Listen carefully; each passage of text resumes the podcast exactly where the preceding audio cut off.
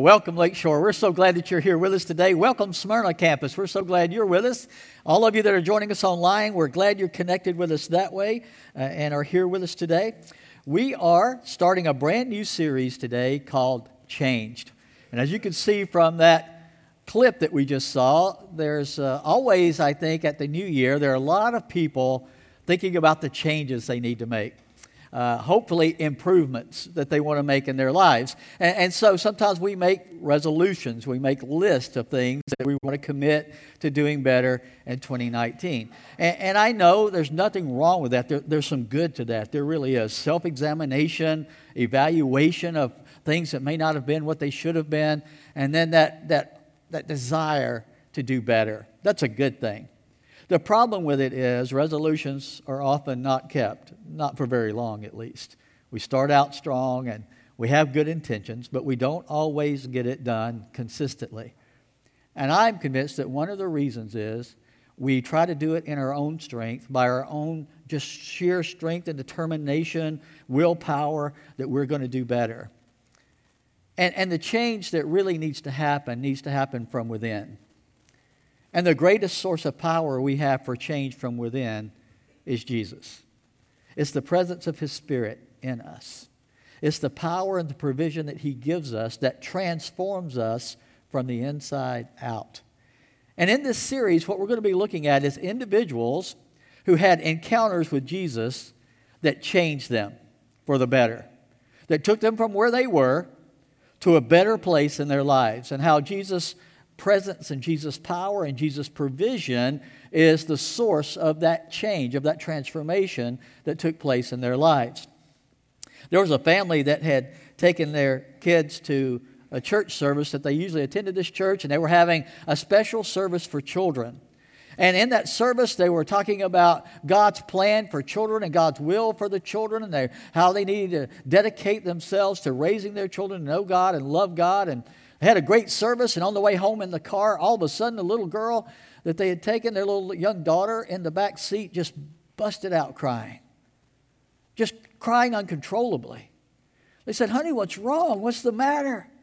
And she just couldn't control it. She couldn't get her composure. Finally, they got to the house and they pulled into the parking lot and put the car in, park, in, the, in the driveway, put the car in park, turned it off. Said, Now calm down, honey. Whatever it is, it's going to be okay. They finally got her calmed down and they said, Now tell us, dear, what is wrong? This got you so upset. She said, Well, you know, you heard the preacher, didn't you? They said, Yeah. He said, Well, the preacher said he wanted all of us to be raised in a Christian home, but I want to stay here with you.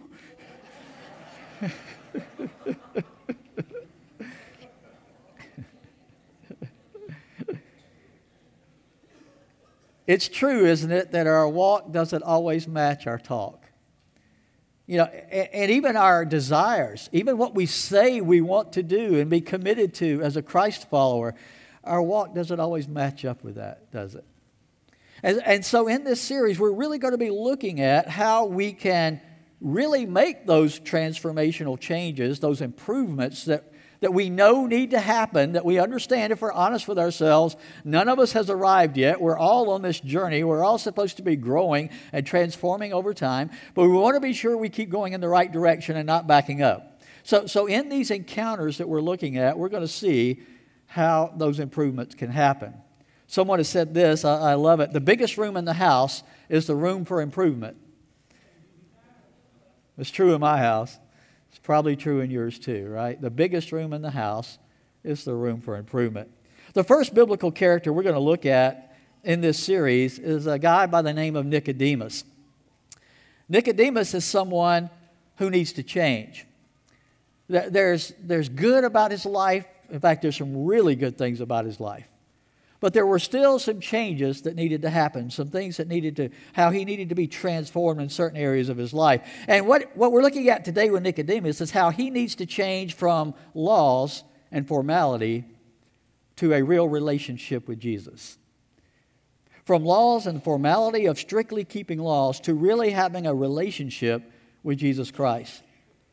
I think we would all have to agree that there are people who would consider themselves very religious, that we might even consider to be very religious people, but they're frustrated, they're overbearing, They are legalistic and they have very little joy in their lives. Yet they claim to be very religious people. In fact, most unchurched people say it's these people that turn them off to Christianity. It's these kinds of people that keep them from wanting to have what we're supposed to have in Christ because they don't see any real joy there. They don't see any real abiding happiness and joy in how they follow Jesus. And a lot of that has to do with legalism. And, and you can't control how you were raised. None of us can. But some people were raised very religious, but in a very strict legalistic environment as they were raised, where it was all about keeping the rules and, and keeping them perfectly and never messing up and always doing the right thing. And, and if you don't do the right thing, there's the guilt trip, there's the, there's the, there's the uh, legalistic approach of condemning and condemning and condemning because you're not measuring up. And when you're raised with that, it's hard to break away from it. Uh, legalism, I want you to, to understand the difference between what we're talking about today. Legalism could be defined as man's effort to reach God through doing all the right things all the time. That, that's what legalism is really all about. It's a list of do's and a list of don'ts, and as long as you keep that strictly, you're good with God. But if you don't follow the rules well, you can never be right with God.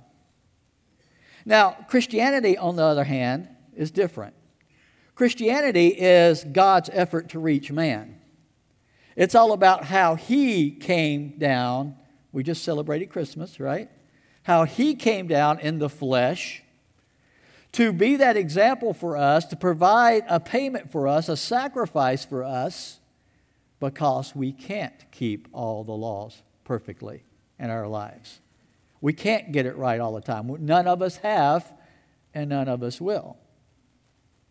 Here's what you need to know about legalism it is impossible for legalism to save you. It's impossible. You know why? You can't do it. You can't keep it up. Neither can I. There's not a single person who's walked in the flesh other than Jesus who has kept the law perfectly. He's the only one. That's why he needed to come to us. And that's why we need to learn we can't get to him through legalism, through the keeping of the laws. Now, it doesn't make the law bad. The law is not a bad thing. We're not saying that, that God's law is evil in any way. It's not. God gave us the law with a plan and a purpose to teach us our need for a Savior because none of us could keep the law. From the law, we learn God's will. That's a good thing. We learn what God's pleased with. That's a good thing. But we also learn that we can't measure up to it. And because we can't measure up to it, we need a Savior. So we want to learn from Nicodemus. Because here's the thing about Nicodemus he was a good man. Uh, if you were to ask people who knew him in that day and time, my guess is they would say this about Nicodemus a great guy, so religious. I mean, he, he does the right things, and he doesn't do the bad stuff, not Nicodemus. He follows God's law. He, he honors God by keeping God's law consistently in his life. His whole life was about adhering to the law. How do we know that? Because the scripture reveals it to us. In fact, the most famous passage in all of Scripture comes from Nicodemus' first encounter with Jesus. It's found in John chapter 3. If you want to open up your Bibles there or pull it up on your tablet or smartphone, we'll put these verses up on the screen as well.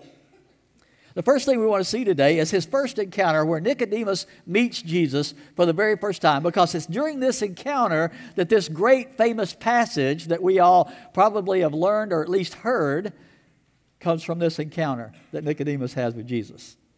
In John 3, beginning with verse 1, it says this Now there was, uh, what's that word? Pharisee, a man named Nicodemus. You know how we know he was a keeper of the law? Because he was a what? a Pharisee. The Pharisees were known for being very strict about the law. They were the ones who, more than anybody else in that culture, would know the law inside and out, every detail of it. Only the Pharisees believed so much in rule keeping that they didn't just stop with God's law. They thought, God, you didn't quite cover everything, so we'll help you out.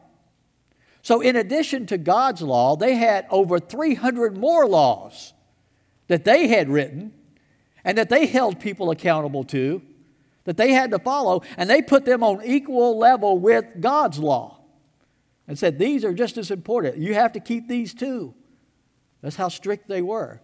You see, they took God's law and they broke it down into even more detail to spell out specifically. Like God's law said not to work on the Sabbath, they said you could only travel this far. If you take one step further, you broke the law. You worked that day. Can't go any further than that. God didn't say that, but they said they added that law. So, so here they are. Nicodemus is a Pharisee. Now, what I want you to understand, we're going to read the rest of this encounter, but I want you to understand that not everything about being a Pharisee was bad, and not all Pharisees, sometimes they were condemned in Scripture, and Jesus even condemned the Pharisees a lot of times. Not every Pharisee was an evil person doing evil things. Nicodemus doesn't seem to be a bad guy in any way. Let's read this encounter. A Pharisee, a man named Nicodemus, who was a member of the Jewish ruling council, he came to Jesus at night and said, Rabbi, we know that you are a teacher who has come from God. For no one could perform the signs you are doing if God were not with him. Jesus replied, Very truly I tell you, no one can see the kingdom of God unless they are born again. What has Nicodemus' whole life been about? Keeping the law, following the law. And Jesus just made a statement that rocked his world. You can't see God even you, Nicodemus, who's been following this law all the time, unless you're what? Born again. I, I mean, this must have been the most shocking thing Nicodemus could have heard from Jesus. And, and he's confused by it. Look at verse 4. How can someone be born again when they're old? Nicodemus asked. Surely they cannot enter a second time into their mother's womb to be born. He's thinking of the science of this. He's thinking of the physical nature of this. He said, uh, you know, an older person can't climb back up in the womb and, and get born again. How in the world could this really happen? What are you talking about, man? This is crazy. Now, he didn't, he had too much respect for Jesus as a teacher to say he was crazy, but he had to be thinking it. Jesus answered, Very truly, I tell you, no one can enter the kingdom of God unless they are born of water and the Spirit. Flesh gives birth to flesh, but the Spirit gives birth to spirit. You should not be surprised at my saying, You must be born again. The wind blows wherever it pleases. You hear its sound, but you cannot tell where it comes from or where it's going. So it is with everyone born of the Spirit. In other words, he's saying to Nicodemus, uh, Good luck with trying to understand this, buddy. You'll never understand it. You just have to accept it by faith. He says, You can't see the wind coming. You don't know when it's going to appear or where it's going to go, but it's there, right? He's saying the same thing is true with being born of the Spirit. You don't have control over this, you can't manipulate it, but it is real. And that's what needs to happen if you want to see God. Now, that translation, see God, means abide in the presence of God. You cannot abide in the presence of God unless you are born again, born of water and the Spirit, he says. And then he says to Nicodemus, you, you can't really understand it. So he gives some more illustrations, but then we pick up with that verse that everybody's heard. If you haven't heard it spelled out, spoken uh, completely, you've at least seen the sign at a football game. John 3:16. Let's pick up there. He says, For this is Jesus still talking to Nicodemus. For God so loved the world that he gave his one and only Son, that whoever believes in him shall not perish, but have eternal life. For God did not send his Son into the world to condemn the world, but to save the world through him. Whoever believes in him is not condemned, but whoever does not believe stands condemned already, because they have not believed in the name of God's one and only Son. Now, when Jesus speaks these words to Nicodemus, immediately a conflict arises for him. Immediately, he has to start wrestling with his whole history, his whole life. His whole life has been about keeping the rules. His whole life has been about being strict and enforcing the rules on everybody else, too. And the idea was in order for God to love you, in order for God to be pleased with you, in order for God to accept you, you have to have kept all the rules. Otherwise, God is mad at you, and God will not welcome you into his presence. And yet, here he says that God so loved the world that he gave his one and only Son so that whoever believes in him will not perish, but have everlasting life. Wait a minute, what about keeping the rules? What about being strict about abiding by the law? Shouldn't that get us something? Shouldn't that get us in if we're good enough? You see, that's the way even Christians today are approaching their faith. You ask them, if you died today, do you know for sure you would go to heaven? And they say, I hope so. I'm trying to be good. I'm trying to be a good person. As if somehow you're going to be good enough to be allowed in. And Jesus just rocked that belief out of the water. He just blew it up. You're not going to get in that way. That's not how you enter into the presence of God. You see, because God didn't send him here to condemn the world. You see, the law condemns, is what it does. It exposes our sin. It shows us the need for grace and mercy and forgiveness. That's what the law does. And Jesus didn't come here to condemn, He came here to do what? To save, to redeem us from our sin. He says, Whoever believes in Him is not condemned, but whoever does not believe stands condemned already because they've not believed in the name of God's one and only Son. Nicodemus had to wrestle with whether or not he could stop being driven by following the letter of the law and be transformed into accepting that he could never do that perfectly. And if he accepted that, here was the question in his mind could God still love him if he hadn't kept the law perfectly? Would God still accept him? and welcome him into his presence if he had not kept the law perfectly. And could it be that God could still save him even if he came short?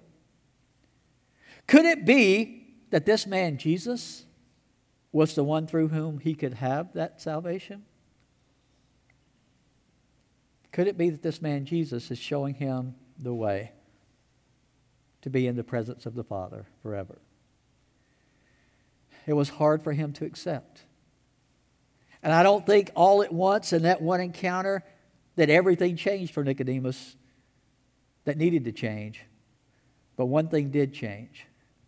He began to question, he began to question for the first time whether or not his righteous deeds would get him into heaven. He began to question for the first time could other people get into heaven who didn't keep the law as well as he did? Who had messed up more than he messed up? who failed more than he failed. But he had to know he failed too. He had to know, in all honesty, he had not kept the law perfectly either. You see, we may not all look like it or act like it, but when, we're, when we are born again, we become children of the King. That's what Jesus is saying. You become his child when you have the second birth. You become a child of the King, welcome in his presence when you are born again. And how are you born again? He says, We are born of water and spirit. Scholars have struggled with this a lot, especially those churches that don't want to connect baptism with salvation. It can't be talking about that water, can it? It must be talking about being born of water, that's the physical birth, or the amniotic fluid of, of, the, of the physical birth, and then you get spiritually reborn. That must be what Jesus is talking about. The problem with that interpretation is that's not the word that's used in the original language. There was a Greek word for the amniotic fluid. That's not the one he uses. He doesn't use the word they always use for the birth water. You know, when woman says, My water broke, that's the birth water, right? Jesus is not saying you got to be born that way and then born by the Spirit. That's not what he's saying because that's not the word that's used. The word that's used there, you know what it means? Water. That's why it's translated water. He says you must be born of water and the Spirit. Now, do you know the only thing scripturally that connects the water and the Spirit? You know what it is? Baptism. In Acts 2 38, he said, Repent and be baptized, every one of you, in the name of Jesus Christ for the forgiveness of your sins, and you receive what? The gift of the Spirit. When do you connect water and Spirit in the New Testament? In baptism. In Romans 6, beginning with verse 3, he said this Don't you know that all of us who were baptized into Christ Jesus were baptized into his death? We were therefore buried with him through baptism into death, in order that just as Christ was raised from the dead through the glory of the Father, we too may live a new life. What do we want? New birth, new life. When does that happen? When we are buried with Christ in baptism into his death, and then we're raised up with him in the likeness of his resurrection. That's the new birth that God is saying allows us then to have new life, a life where we're welcome into His presence as His children. We're born into His kingdom through that process. That's why it needs to be connected with if you decide you want to follow Jesus, what should you do? Be baptized into new life in Christ. You don't need to wait, you don't need to put it off because that's the process of going from not being in that kingdom to being in that kingdom. The Bible says all of us who are baptized into Christ have put on Christ. That's the new life, that's the new birth that God is calling us to. Because here's the thing your righteousness and my righteousness is like filthy rags, the scripture says. Whose righteousness do we need? The righteousness of Jesus. When we're baptized into Christ, we put on his righteousness and take away our own filthiness that we're trying to be so righteous about. And we put on His. Well, we gain the hope of eternity by submitting to the second birth that, that delivers us from the second death. And we do that through faith and repentance and being baptized into Christ. The second time we see Nicodemus encounter Jesus is different. It's when the heat is on and Christ has become the talk of the town with his miracles and his teaching. And the religious leaders are feeling threatened by Jesus' popularity. And they send out some people, some servants, to get Jesus and bring him back for questioning. They ordered the guards to bring Jesus back to them. And this is where we see Nicodemus defends Jesus. So he went from meeting Jesus to now, after encountering Jesus, getting to know about him, now he starts defending Jesus. When they brought Jesus, uh, they sent the guards out to get him, they don't come back with Jesus. And they, they ask these religious leaders, these Pharisees, ask them, why didn't you bring Jesus in to us like we told you to? Look in John 7, beginning with verse 46. Here's what they said about Jesus No one ever spoke the way this man does. The guards replied. In other words, they had gone to get Jesus, but when they went to get him, they heard him. They listened to him. And they saw something and heard something they'd never seen and heard before. They were so enamored by and impressed by Jesus and his presence and his teaching that they felt like it'd be crazy for us to arrest this guy. It'd be crazy for us to bring him in. We're the ones that need to be listening to him, not us taking him in to listen to us. But notice the response of the religious leaders. You mean he's deceived you also? The Pharisees retorted. Have any of the rulers or of the Pharisees believed in him? No. But this mob that knows nothing of the law, there's a curse on them. Nicodemus, who had gone to Jesus earlier and who was one of their own number, asked, Does our law condemn a man without first hearing him to find out what he's been doing? They replied, Are you from Galilee too? Look into it. You'll find that a prophet does not come out of Galilee. Do you notice the attitude of these religious leaders? They are very condescending. Nicodemus tries to defend Jesus. He, he at least says, you know, shouldn't we give him the benefit of the doubt? We don't need to consider him guilty without even talking to him and finding out more about what's going on. He's trying to defend him without putting himself in a bad position. But these religious leaders, they use something that a lot of people use in our culture today. They try to act like we're the intelligent people, and it's only the people who are not very intelligent that are fooled by Jesus, who are fooled by this Christianity thing. Don't you find that arrogant, condescending attitude in our culture today? There are people that are highest educational levels of some of our greatest educational institutions who will challenge poor, naive Christians in their classrooms because they just don't get it. They, they don't understand that what you're saying about Jesus couldn't possibly be true. It, it's ancient history, it's, it's something that's just myth, and it's, it couldn't have really happened. And, and if you were really intelligent, you wouldn't be fooled by that stuff. That's what they're saying. They're saying, let me ask you something. Talking to the guards. Do you see any of us religious leaders believing in Jesus? Of course not. We're too smart for that. We know the law too well. It's you poor, ignorant people that don't know the law that are being fooled by Jesus. Nicodemus, he had to have still been struggling with whether or not he believed in Jesus because he didn't go right along with these guys. He didn't say, Yeah, what you're saying is right. Let's, let's, let's get this guy arrested. Let's take care of him. He didn't, he didn't join in with that. What Nicodemus is saying is, shouldn't we all listen to this guy a little more and find out a little bit more about what's going on here? Nicodemus is admitting we need to give this guy a fair chance. He may have something to tell us that we need to hear. Let's approach this differently. Nicodemus is working to try to get them to approach it differently. And then they ridicule him. You see, Jesus was kind of known as being from Galilee, right? So, so uh, he was born in Bethlehem, but he, he grew up uh, in Galilee, and they thought, well, if you read the law, if you knew the law, Nicodemus, like you're supposed to, you would know that no prophets come out of Galilee. I mean, that's a podunk little place. God didn't bring anything good out of Galilee. And another passage they say of Jesus, what good could come out of Nazareth, right? The town in Galilee where he grew up had a bad reputation. Certainly, God wouldn't have one of his prophets coming out of a place like that. How condescending can you get? How judgmental can you be? To say a blanket statement like that. And they're trying to make Nicodemus feel foolish for giving Jesus the benefit of the doubt. For actually thinking maybe we, we need to learn more about him and hear more of his teaching instead of just condemning him right up front.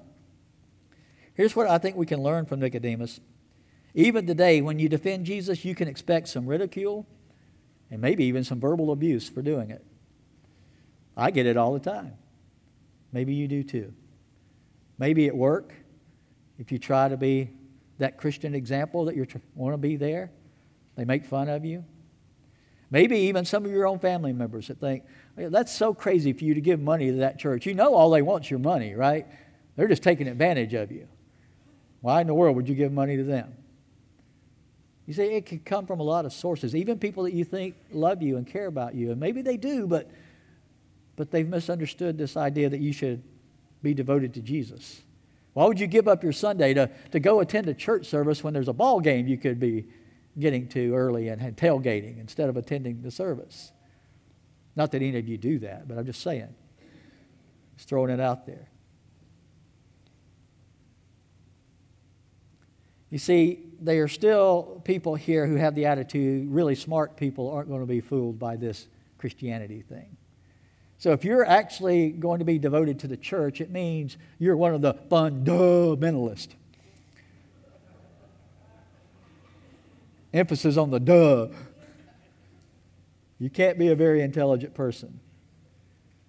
But if you look throughout history, some of the most intelligent, intellectually superior minds in the world have believed in and followed Jesus.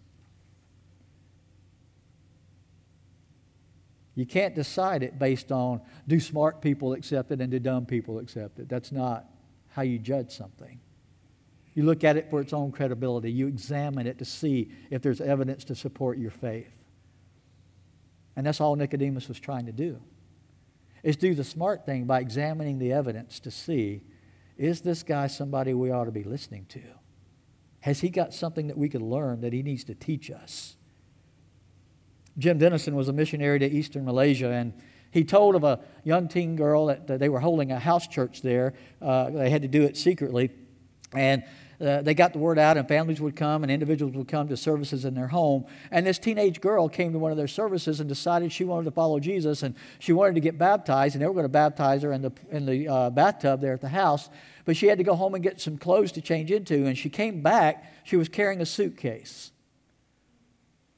And one of the other members there said, uh, to her, What's the suitcase for? Oh, she said, Oh, when I went home, my dad said if I came here and became a Christian, not to ever come back home again. I would be dead to them. So I just packed up everything and came because I'm ready for my new life. See, we Christians get upset with a little bit of ridicule. We, we get embarrassed if somebody makes fun of us. There's still people in other parts of the world that give up everything to follow Jesus and risk their very lives. But there's always a price to be paid for defending Jesus by stepping up and, and coming alongside him and saying that you support him and his teachings. That's why Paul said in Galatians 2:20, "I have been crucified with Christ, and I no longer live, but Christ lives in me. The life I now live in the body, I live by faith in the Son of God who loved me and gave himself for me." We see Nicodemus encounter Jesus one more time, and it's after Jesus has died. He's been crucified. And he and Joseph of Arimathea come to get the body of Jesus down off that cross and take care of it. It's found in John 19, where Nicodemus takes another step to identify with Jesus now, to say, I'm, I'm going to be connected to him. In verse 38 of John 19, it says, Later, after the crucifixion, Joseph of Arimathea asked Pilate for the body of Jesus. Now, Joseph was a disciple of Jesus, but secretly because he feared the Jewish leaders.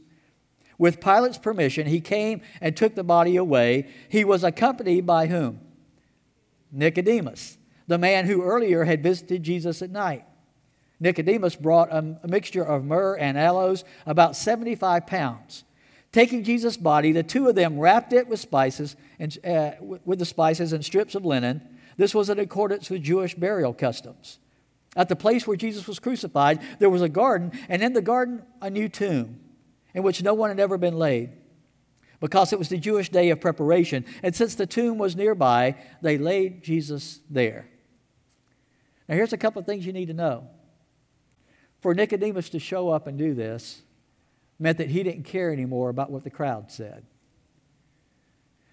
You see, to do this was to say, I know you rejected him, you nailed him to a cross, but I'm not rejecting him. Even, even though he's died on this cross, I'm going to honor him and I'm going to care for him.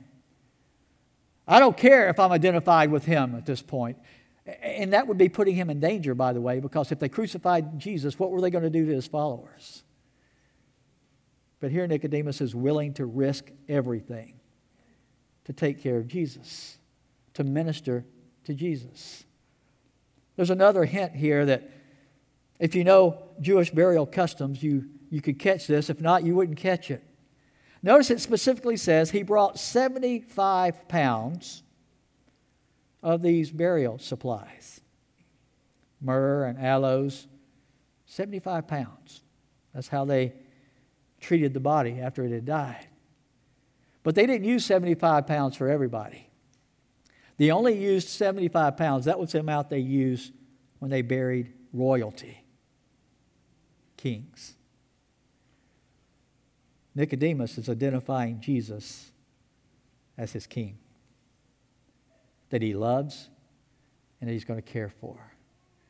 And he's not worried about what's going to happen to him if the people know that he considers Jesus as king. He's willing to risk whatever needs to be risked. He's willing to take the abuse. He's willing to, to be punished if it need be to be identified with Jesus. He's not going to back down now. You see the transformation that's happened? He went from being one of those who thought he could be righteous by following the law to understanding that nothing was more important than being identified with Jesus. Remember, Jesus said, God so loved the world that he sent his one and only Son, that whoever believed in him would not perish, but have everlasting life. Nicodemus is proclaiming, I believe this is the one and whom I can have my salvation. It's no longer about the law. It's no longer about following the rules. It's now all about identifying with Christ, belonging to Him, being with Him. There was a girl who came home from her preschool classes one day. Uh, they had a, a church preschool that the parents sent her to, and she came home from preschool, had just started going there, and had been going there a short time. And they said, Well, how was school today? And she said, It was great. It was really good, but Jesus wasn't there today. They kind of got tickled a little bit at their daughter. Said, yeah, Who wasn't there? And she said, Jesus wasn't there today. He had to go out of town, but he'll be back tomorrow. And they were really, you know, thought it was funny, but they were still a little bit confused and, and, they wanted to dig a little deeper. So, so they went to the school and visited and they got to, to talking and they, they found out that, that the little girl was talking about the custodian at the church. You see, every day he would stop by the preschool and speak to the children. And he had a great smile and he just loved the kids and the kids loved him. And the little girl had just assumed that must be Jesus. So here's the question Are you so closely identified with Jesus that people would think that of you? There was a saying in the Jewish community Are you covered in the dust of your rabbi? Do you follow Jesus so closely that his dust is all over you? If you were not to be at work tomorrow, Maybe they wouldn't say it, maybe they wouldn't admit it, but would they feel a void, a vacuum there where Jesus was when you were there, and they don't feel it and sense it when you're not there? At school, at the store. Are you so closely identified with Jesus that people feel his presence when they're around you? You see, that's the transforming power of having a relationship with Jesus Christ. And it's not about strictly keeping the law, it's about walking closely with Jesus. See, here's the thing about walking closely with Jesus when you do that, you make better choices. When you do that, you don't choose to do those bad things that you're sometimes tempted to do. When you're walking closely with Jesus, you're not comfortable saying those things, acting that way. When you're walking closely with Jesus, when you know you're there with Him and He's there with you, uh, you want to be that good influence. You want to help other people find Jesus and introduce them to that, that Jesus that you know and that you walk so closely with. It changes how you live completely. You see, a relationship with Jesus is what transforms you, not the law not even keeping the letter of the law. It's just getting to know Jesus better and following him more closely. Here's what you need to know legalism can't save you, it never will. A relationship with Christ is the only way to salvation. I like this saying. I heard it from another pastor. Trying to be good enough isn't good enough. Trying to be good enough isn't good enough. It never will be. A relationship with Christ is the only way. And notice what Jesus said. He didn't leave any loopholes with Nicodemus. You see, when he told Nicodemus, you must be born again of water and spirit, he didn't say, or believe whatever you want, or just be a good person, or just have good standards and morals. That's not what he said, is it? He said, if you want to be in the presence of God, you must be what? Born again of water and spirit. That's the only way. No loopholes. Not, well, well, uh, I, I, I, just try to be, I'm, I'm spiritual. I love how people tell me all the time how spiritual they are. I, I'm not a Christian, but I'm a spiritual person. Well, I'm glad you're a spiritual person, but that won't get you into the presence of God. It won't. You must be what? Born again. No loopholes, no other way. And you can only be born again through Christ, for being united with him in his death, burial, and resurrection. John 14, 6, Jesus closed every loophole. He said this I am the way and the truth and the life. No one, who? No one comes to the Father except through me. All loopholes have been closed. He is the only way to enter into the presence of the Father and dwell there. Let's pray. Father, Father, I thank you for the example of Nicodemus and his encounters with Jesus. For many people, maybe even some listening to this message today, it's been all about trying to earn their way in, trying to do all the right things, trying to never mess up. And it's good that they want to live a good life, Father, but help them to know that it's not by their own effort that they're ever going to get there. It's only through what Jesus Christ has already done for them on the cross. And if there's anyone today that needs to take that step, today, new birth is available. People can be born again right here, right now, by repenting of sin, professing their faith in Christ, and coming to be buried with Him in baptism, uniting with His death, and then being raised up to new life, being born again by the Spirit that comes through that relationship with Jesus. And may they walk up and be clothed with the righteousness of Christ, not their own. And Father, may all of us who have taken that step already understand that we want to honor Him and we want to serve Him. We want to be a good example for Him. But it's all about that relationship with Him, not that we're doing everything right that keeps us in right standing with you. We're in right standing with you because you, we are your children through our relationship with Jesus. I thank you for that honor and that privilege. If there's one here who needs to take that step today, we pray that they would come. Amen.